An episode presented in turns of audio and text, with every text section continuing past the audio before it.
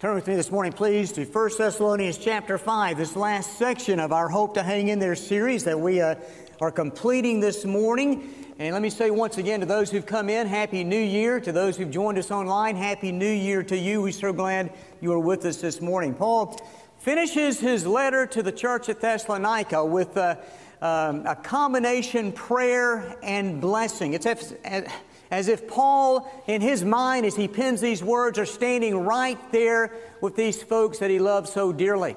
And he's saying these words right to their face. He's, he's sharing his heart. He's speaking into their lives as he shares these final words. He's not looking up to heaven, he's looking into their eyes. He's talking to God, but he's also extending a blessing at the same time as he prays and blesses these people. Now, throughout the letter, Paul has commended them, confronted their areas for improvement. Have you been convicted this year yet on an area of improvement that you need to give attention to in this new year? Have you uh, asked God to show you where you need to, to strengthen your life, strengthen your faith? Well, He's spoken into their lives about areas of improvement. He's affirmed their strengths. He, he expresses time and time again his deep affection for these readers and for this particular church. In chapter 1, he says, I, I give thanks for you. In chapter 2, he says, I love you dearly. In chapter 3, he says, I'm concerned for you. In chapter 4, he says, I exhort you. In chapter 5, he continues, he says, I, I encourage you. And now Paul prays. And what Paul prays for the Thessalonians, we can take and pray for ourselves at the beginning of this new year. We can take these words and pray them for each other individually as we uh, live out the one another's of the New Testament in the, in the context of the body of Christ, and we can pray them for us corporately as a body of Christ. Let's pray that we excel in our Christian faith and make gigantic strides forward spiritually this year. I want that for my life. Don't that, you want that for your life this year too? I want to be more like Jesus this year. Lord, help me. Do you want that for your life too? Well, let's examine Paul's prayer and make this our prayer as we begin in chapter 5, picking up in verse 23. Now may the God of peace himself sanctify you completely, and may your whole spirit, soul, and body be preserved blameless at the coming of our Lord Jesus Christ. He who calls you is faithful, who also will do it. Brethren, pray for us. Greet all the brethren with a holy kiss. I charge you by the Lord that this epistle be read to all the holy brethren. The grace of our Lord Jesus Christ be with you. Amen. So, what do we see here as we, as we think about a prayer to excel spiritually this year? Well, first of all, pray for spiritual progress this year. Look at verses 23 and 24 again as you think about spiritual progress. May the God of peace sanctify you. This word sanctify means to, to set apart unto God. It refers to the process of, of holiness. God calls us to be holy as He is holy. He wants to see holiness in our lives. He calls us to be holy. He, and the emphasis here is the result of being holy, which is living a holy life living a life of holiness. Paul has already mentioned their holiness in 1 Thessalonians chapter 3, verse 13. Then he, he makes a strong statement, remember, in chapter 4, verse 3, in the context of uh, uh, sexual immorality. He says, uh, uh, It is God's will that we grow in our holiness. It is God's will that we be found to be holy. And he says, God did not call us, verse 7, to uncleanness, but in holiness, in that key chapter. 4. Then Paul gives practical examples of what holy living looks like in chapter 5, beginning in verse 12. Now, these are just some, some samples. This is a sampling. These are just some examples. Look what he says. He says in chapter 5, verse 12, We urge you, brethren, to recognize those who labor among you and are over you in the Lord and admonish you, and to esteem them very highly in love for their work's sake. Be at be at peace among yourselves. And we exhort you, brethren, warn those who are unruly, comfort the faint hearted, uphold the weak, be patient with all. See that no one renders evil for evil to anyone, but always pursue what is good, both for yourselves and for all. Rejoice always. Pray without ceasing. In everything give thanks, for this is the will of God in Christ Jesus for you. Do not quench the Spirit. Do not despise prophecies. Test all things. Hold fast what is good. Abstain from every form of evil. And he caps these comments, these, these uh, exhortations, these commands, if you will, with this prayer for holiness in his final remarks. We are holy because we are set apart from sin and set apart to a unique relationship with God through His Son, Jesus Christ. Now, when you think about this old, uh, this, this New Testament concept of, of holiness, when you think about the doctrine of sanctification, simply put, there are four basics of sanctification that we need to understand. First of all, God sanctifies. God sanctifies. Sanctification is the work of God. Now, Paul used the intensifying pronoun himself, but he adds more emphasis by making himself the first word of the sentence in the Greek grammar. Now, may God, the God of peace himself, sanctify you. What he's saying there is, God is really doing a work in your life. God is really wanting to do a work in your life. God is working.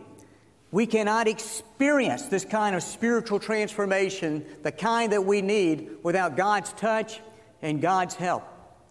We cannot get to where God wants us to be spiritually in 2022 without God doing His work in our lives, without God's help, without God's touch. It is God Himself who sanctifies.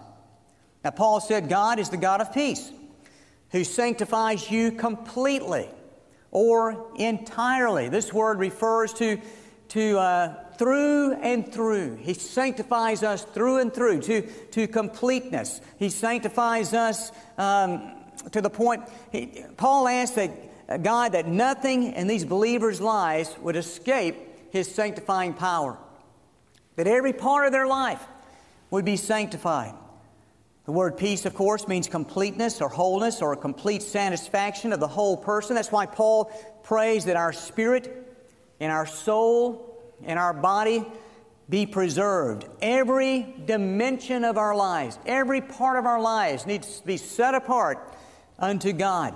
That's what Paul meant when he wrote in Romans chapter 12, verses 1 and 2. Turn back there for me, with me for just a moment. Romans chapter 12, verses 1 and 2. You're familiar with this passage of Scripture? This is exactly what he's saying here in this prayer of blessing and in this exhortation. He says, I beseech you, therefore, brethren, those a strong language. I beg you, I urge you. This is an urgent matter, he says to the church at Rome. I beseech you, therefore, brethren, by the mercies of God, that you present your bodies a living sacrifice, holy, acceptable to God, which is your reasonable service. And do not be conformed to this world, but be transformed. There's a great word again the work of God through His Holy Spirit working in our lives to transform us from where we are spiritually to where He wants us to be spiritually. But be transformed by the renewing of your mind that you may prove what is that good and acceptable and perfect will of God. Now take just a moment and meditate and reflect on this passage of Scripture in the context of our 1 Thessalonians chapter 5 passage. Romans chapter 12, verses 1 and 2. Look it over again. This is a great, wonderful New Year's challenge in these two verses. Think about your life. What is God saying to you? I beseech you, therefore, brethren, by the mercies of God, that you present your bodies a living sacrifice holy, acceptable to God, which is your reasonable service. You see, God does His part, but we have to do our part. We have to present ourselves. We have to be available. We have to be willing. We have to be obedient, don't we? We have to be submissive. We have to lay our lives on the altar and say, God, take me and, and, and, and let me be your living sacrifice. And when we do our part, then God is free to do His part in the work of sanctification, in the work of holiness. So we need to commit on this first Sunday of the new year to, to do our part and to the Lord to let Him have the freedom to work in our lives without any limitations, without any hindrances, without any excuses. If we picture our heart as a house, oftentimes we give God all of our house except maybe this room or that corner or that secret closet or that secret place where we keep something we don't want anybody else to find. And we, and we hold back and we say, hey, God, you can have it all except for this part. God wants to sanctify us through and through and in our entirety, and that includes the way we think, the way we act, the way we prioritize, the way we relate, the way we dress, our attitudes, every relationship. What else does God do? He preserves blameless. The word preserves means to keep an eye on, to keep carefully in view, to watch over. Barclay states this word blameless describes what the Christian is to the world. When the world looks at our life, they want to see a pure life. People looking at this life see purity, not worldliness. We're not perfect. We're not sinless. That's not what Paul is saying here. But because we've accepted Christ alone for salvation, because we've turned from our sinful state and turned to God through the act of repentance, turned to Jesus and accepted Him as our Savior, we'll be standing before our Savior when that day comes with no rebuke, no condemnation, no guilt. We are blameless in that sense in the eyes of Christ because of His work on the cross. And because you by faith received Jesus Christ as Savior. Now look at the word blameless. The word blameless means that we stand before God and God asks, Why should I let you into my heaven? How would you answer that question this morning? And we can say, because there is no condemnation for those who are in Christ. I am, I am not faultless, but because of the work of Christ, I am blameless. This speaks of our state, which leads us to the second fact of sanctification. Second, sanctification happens in three phases. Positional sanctification happens the moment you receive Jesus Christ as your Savior. The believer in Jesus Christ is set apart by God, set apart for God, rather, by the Holy Spirit. In Paul's introduction, for example, of 1 Corinthians, his first letter to the church at Corinth, he identifies himself as the writer, which is his typical pattern.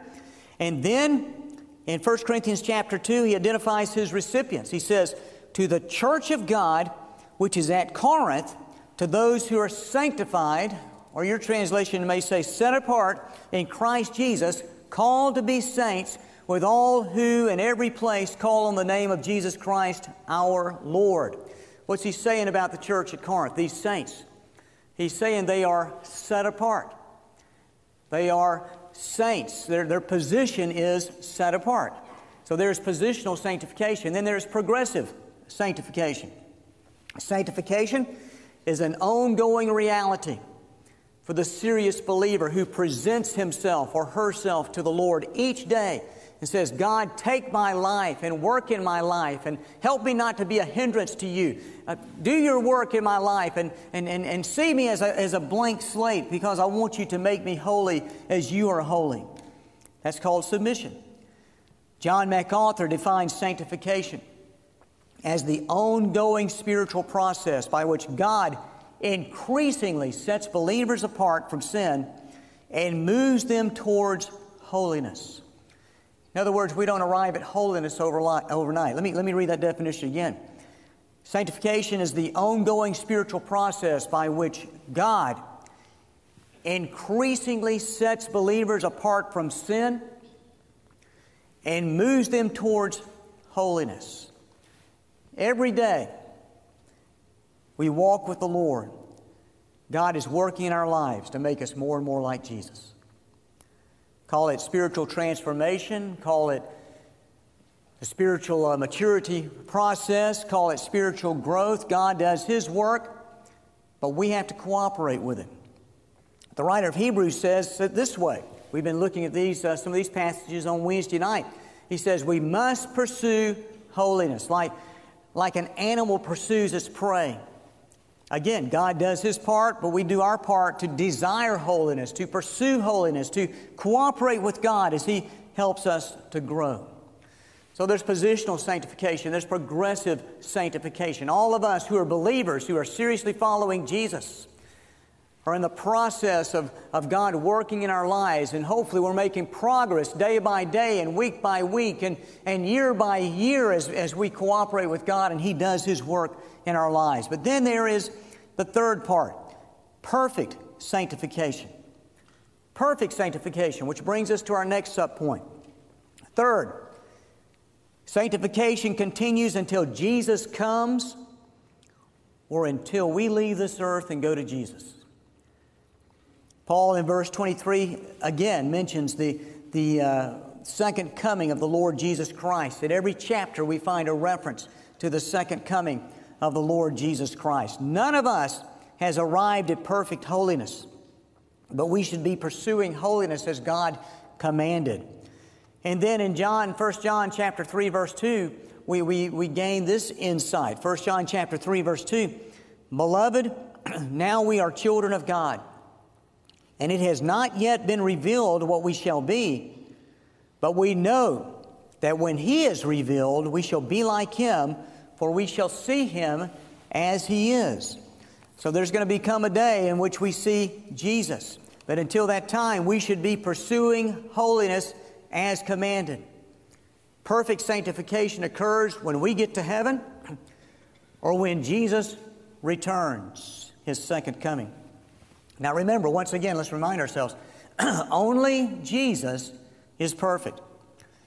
In the opening chapter of the Sermon on the Mount in Matthew chapter 5, verse 48, you remember that verse? Jesus says, Be perfect as your Father in heaven is perfect. Now, Jesus doesn't mean be perfectly sinless. He doesn't mean be perfect in terms of, of uh, absolute 100% purity in your human state. That's impossible on this side of eternity. He means be spiritually mature. That's what the word perfect means. Be mature. Be growing. Be growing in your holiness. Be growing in your Christ likeness. Be growing in your, your, uh, in your spiritual life. It's another way to say strive for holiness. No one is perfect except Jesus. And fourth, Look at verse 24. Remember, God always finishes what He starts. God always finishes what He starts. He who calls you is faithful, who also will do it. Now, some days, let's be honest, we just, in our human state, in our rundown state, and sometimes our burned out state, we just don't feel like pursuing holiness, do we? I mean, we just don't feel like running the race, yet God is still working. God is always faithful to His word. He keeps His promises. And what He starts, He will finish. Do you remember that key verse in Philippians chapter 1, verse 6? It's a great passage. Being confident of this very thing, that He who has begun a good work in you will complete it until the day of Jesus Christ. There's another reference to the second coming, the day of Jesus Christ. Listen, God expects each of us to grow in holiness this year.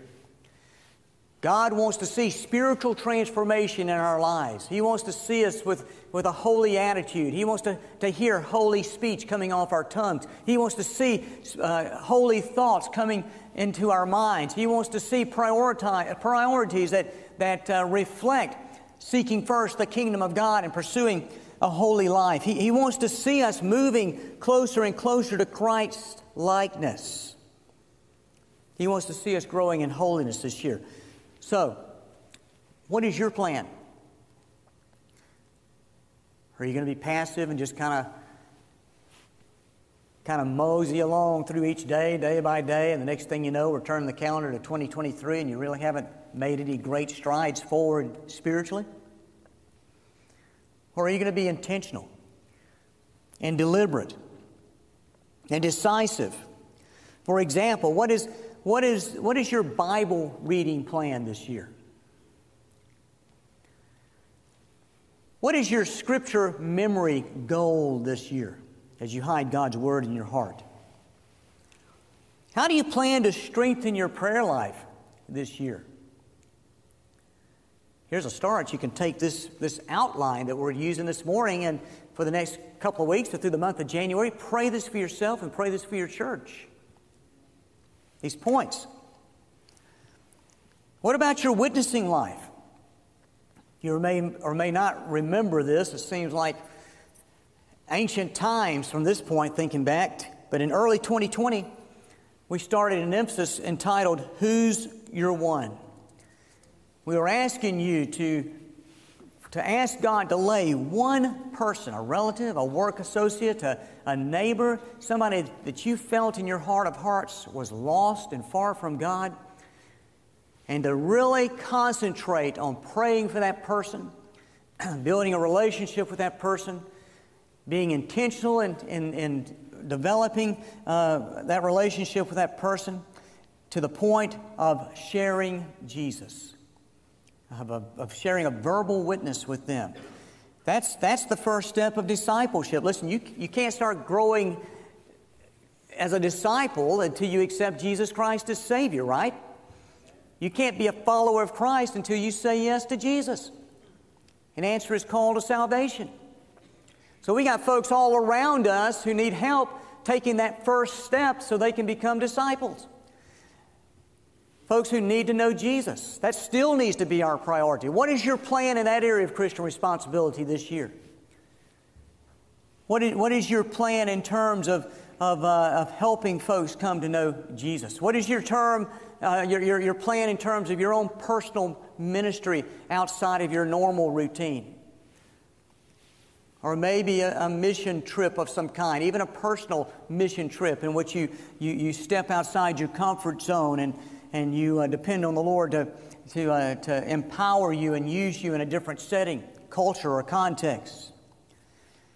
Well, second, pray for strengthened fellowship this year. Look at verses 25 and 26. Paul just cuts straight to the chase. He says, Brethren, pray for us. Greet all the brethren with a, with a holy kiss. His final words as he closes out this epistle. Now, he starts by calling the recipients of this letter brethren. And the word literally means one born from the same womb, having the same father and mother. It refers to a close association of a group of persons having a well defined membership. And in this usage, it refers a, to, a, to a group of fellow believers, both male and female. It's another way to refer to a particular church family. Paul is addressing the men and women who make up the body of Christ at Thessalonica. He's addressing every believer in the body of Christ at Thessalonica. And interestingly, brethren is the first word in this Greek sentence, which indicates emphasis. Paul is saying, listen, folks, don't miss this. Brethren, don't miss this. This is extremely important. And then he references three actions that each of us can take to build up the body of Christ, to strengthen the body of Christ. First of all, Pray for your ministers. Paul requests prayer for himself, for Timothy, for Silas, or Silvanus, possibly in your translation. The basic idea of this word used for prayer is to bring something to God, talking face to face to God, and bringing your request. This, this is the general word for prayer, covering all aspects of a prayer, whether it's praise, whether it's confession, whether it's petition, whether it's intercession, whether it's uh, praying for our missionaries, praying for the lost, um, all, all sorts of prayer, everything that's involved in praying. Paul opens his letter to the Thessalonians, telling them that he's praying for them, chapter 1, verse 2. And he closes his letter to the Thessalonians requesting that they pray for him. Or technically, them, they're missionaries. Paul believed in the power and effectiveness of prayer, do we? A Bible commentator named Edmund Hiebert wrote that this request assures readers that it is the privilege of the saints to pray for the most honored servant of the Lord, and he seeks and values their prayers. Paul knew of no faster way to get the gospel through enemy lines than by enlisting fellow believers to pray, to be prayer warriors. That's why it's so important for us to pray for our missionaries by name. That's why it's so important to pray for the lost by name. Not only who's your one, but a list of lost folks. We forget. We have to remind ourselves. We know this, but we just live like it is, it's not true. That we are in a spiritual battle. We're in spiritual warfare. And prayer is one of our greatest weapons. Are we going to neglect prayer this year or are we going to pay attention to prayer this year? Governments can shut down churches, they can arrest pastors, they can persecute believers, and it's happening around the world as we sit here this morning in our comfortable sanctuary and thank God for another year. It's happening as we speak. But nothing can stop our praying or our prayers from speeding into the ears and the heart of God. The only thing that can stop prayer is our failing to pray. I want to encourage you to be a prayer warrior this year to step up your prayer life, to formalize your prayer life, to pray off a formal prayer list, to, to, to maybe journal your answered prayer, to, uh, to, to pay attention to prayer in a way that maybe you haven't done so or that you've slackened up and, and haven't given attention to. Robert Murray M'Cheyne said, What a man is on his knees before God, that he is and nothing more. Leonard Ravenhill said, The self sufficient do not pray, the self satisfied will not pray, the self righteous cannot pray. No man is greater than his prayer life. Write that down in your Bible. No man is greater than his prayer life. Dear friends, pray for each other this year. And especially pray for your pastor. Especially pray for your fellow ministers, your, your church leaders, your officers, your, and for, for each other. How do you pray? Pray for protection. Pray for spiritual growth in their lives, for, for growth in holiness in their lives. We struggle just like you do. We need your prayers as we pray for you. Pray for boldness to proclaim, for wisdom, for, for great relationships. Pray for our refocused strategy planning process. Pray for the lost. Pray, pray for conviction in their hearts that they would, would see their need for Jesus. Folks, without prayer, we can accomplish nothing. Without prayer, we are relying on our own human strength and ability. Without prayer, we will eventually burn out. Chuck Swindoll wrote, Think about what this means for us. If the Apostle Paul, eyewitness of Christ, spiritually gifted among me, uh, beyond measure, needed the Thessalonians' prayers, why do we think our own pastors, teachers, elders, deacons, missionaries, or evangelists don't need our prayers? Don't forget to pray this year. Second, how else can we strengthen the fellowship?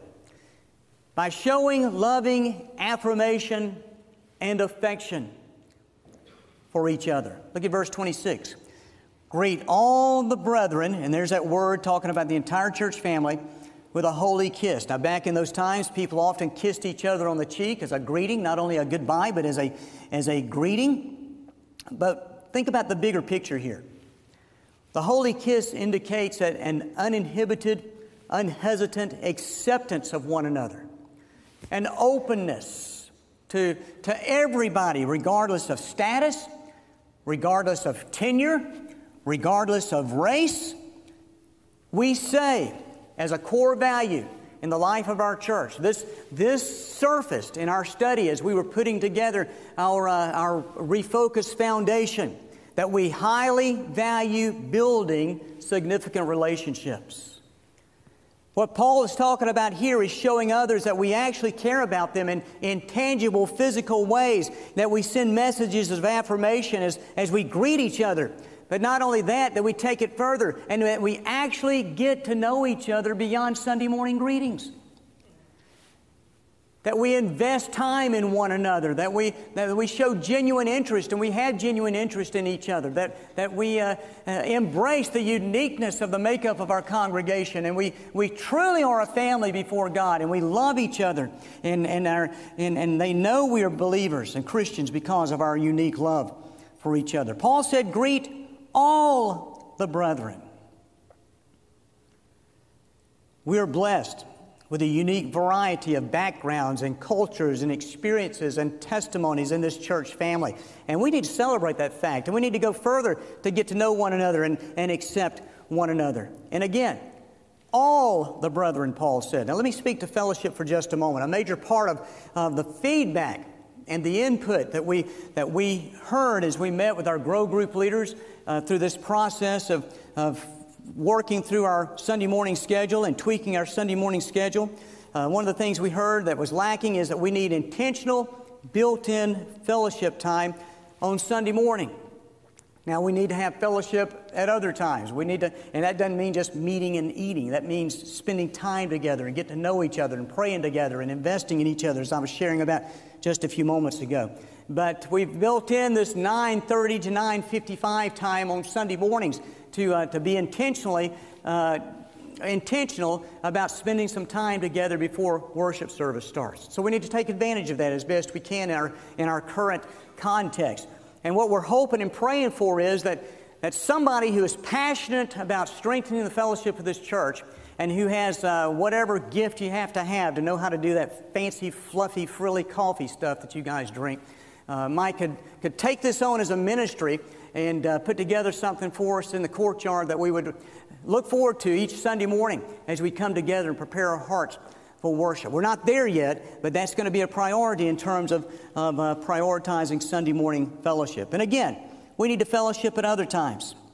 But this is Sunday morning when the church is gathered to worship when we're coming together on the Lord's day to worship and to study. And we want to go beyond just waving at each other across the sanctuary to try to build fellowship. So, so uh, just make that a matter of prayer.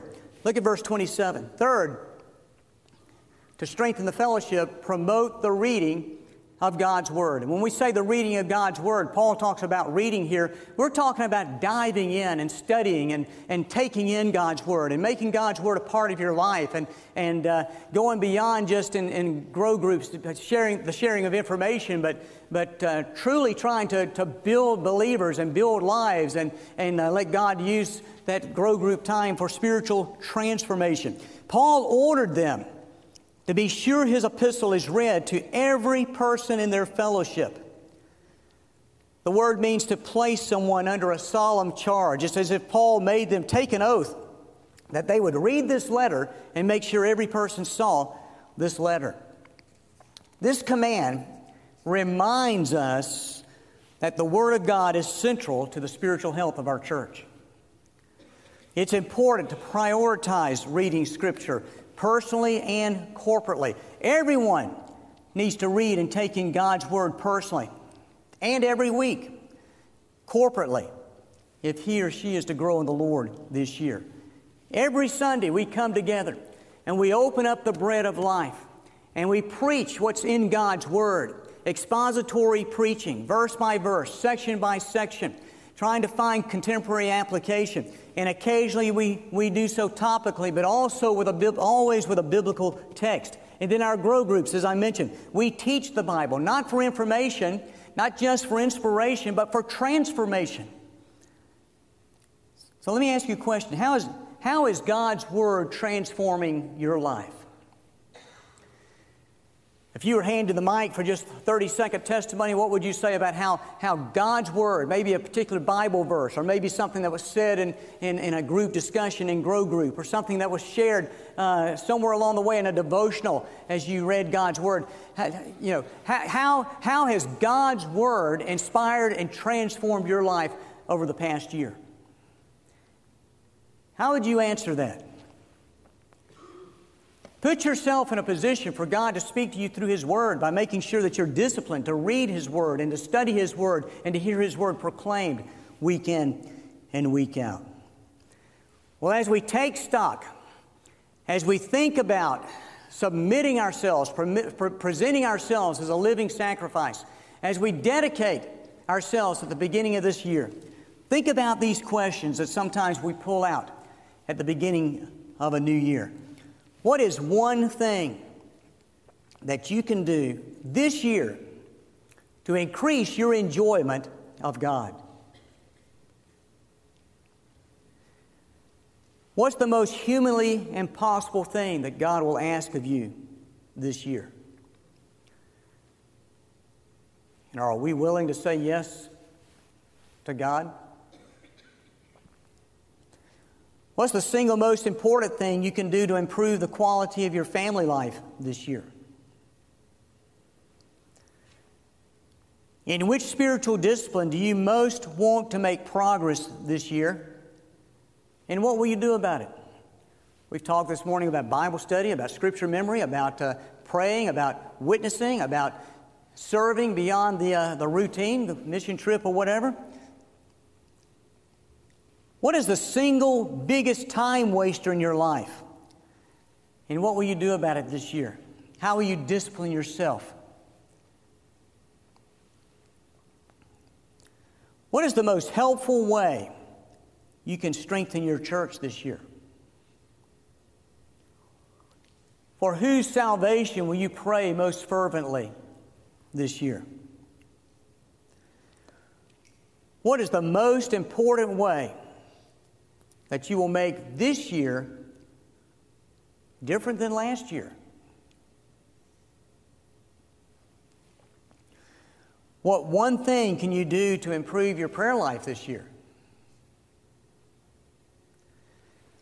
What single thing that you plan to do this year will matter the most in 10 years? or in eternity. Obviously, if you don't know Jesus Christ as Savior, accepting Christ as your Savior at the beginning of the new year will matter the most in eternity. And I encourage you to make that decision if you have not done so yet. We'd love to talk to you about that decision. If you'll reach out to us at, the uh, email address on the screen right here at dchancey at mcdonoughroad.org. We'll be glad to get with you this week and talk to you about your decision. If you're here today and want to talk about it, I'll be hanging around for a little bit between uh, worship and grow groups, and we would love to talk to you about that decision because that is life's most important decision. And every person needs to say yes to Jesus and receive his free gift of eternal life. What is it God has said to you this morning about your life and a decision that you need to make that if you say no to Him or if you put it off, you procrastinate, to fail to do it would be disobedience. Let's pray together. Father, we give you thanks for the opportunity to start the new year with a scriptural biblical challenge. Thank you, Lord, for this prayer to excel. And we pray, Lord, that we will excel ourselves as we present ourselves, dedicate ourselves, be intentional in our direction, and as we pursue holiness, Lord, thank you for your work. Thank you for what you do. Please give us the strength and discipline to do what we need to do. In the name of Jesus Christ, we pray. Amen. And we celebrate our giving. Thank you for your faithfulness. And on this first Sunday of the year, uh, we're going to have somebody come and lead us in our offertory prayer right now. Let us pray. Dear Lord, thank you so much for this opportunity for us to get together, God. Thank you for another year another day. And Lord, I just pray that you will impress upon the hearts of everyone, myself included, the importance of our own personal spiritual growth. That if we all grow spiritually, then the entire body and church as a whole will grow, Lord. And that if we all would change and just repent and come to you, the amount of change we would see in this church would be far greater than anything we could ever imagine. Lord, I uh, pray that we begin that process, Lord, by all of us taking a very serious look at our giving Lord, in giving to you our first fruits because you have so richly blessed us. God, I ask all this in your holy name. Amen.